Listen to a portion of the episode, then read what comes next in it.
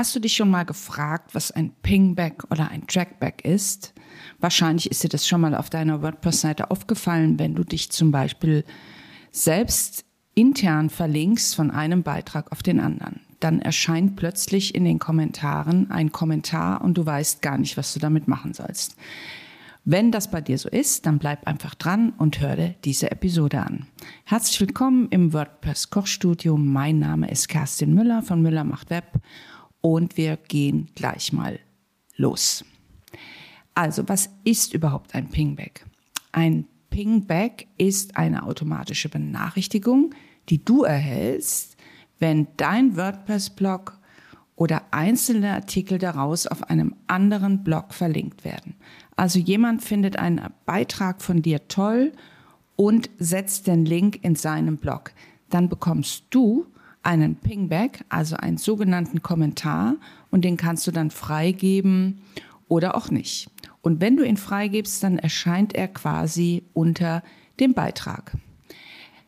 Trackback ist im Prinzip genau das Gleiche. Die haben die gleiche Funktion. Trackbacks sind aber für die Vernetzung mit Bloggern, die nicht WordPress benutzen. Deswegen gehe ich da jetzt gar nicht näher drauf ein, weil hier geht es ja ums WordPress Kochstudio. Nur damit du weißt, dass Trackbacks kommen würden, wenn jemand deinen Beitrag verlinkt und er nicht WordPress benutzt. So, du kannst in den Einstellungen Diskussion hast du die Möglichkeit, das überhaupt erstmal zu aktivieren. Also das sind äh, die in den Standardeinstellungen für Beiträge kannst du quasi entscheiden, ob du überhaupt das zulassen möchtest und ob du benachrichtigt werden möchtest. Und wenn du zum Beispiel ähm, ähm, diese Kommentarfunktion für die eigenen Verlinkungen abschalten möchtest, also die Pingbacks an dich selbst stoppen möchtest, dann gibt es da nicht wirklich ein Häkchen für, was du aber machen kannst.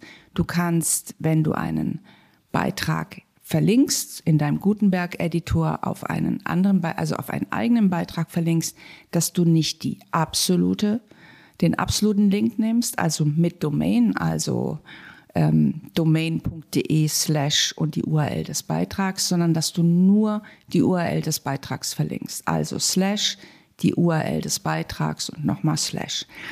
Wenn du das im visuellen Editor machst, kann es passieren, dass WordPress da automatisch die Domain vorsetzt. Also müsstest du das tatsächlich im Texteditor machen und dann ist diese Ping-Funktion quasi abgeschaltet. Ähm, es gibt natürlich auch ein paar paar Nachteile von Pingbacks und Trackbacks. Ähm, Trackbacks können von Spammern zum Beispiel missbraucht werden, um suchmaschinenrelevante Backlinks ähm, zu generieren. Und dass das Anti-Spam-B-Plugin, was ich hier in dem Podcast auch schon vorgestellt habe, das als Spam markiert.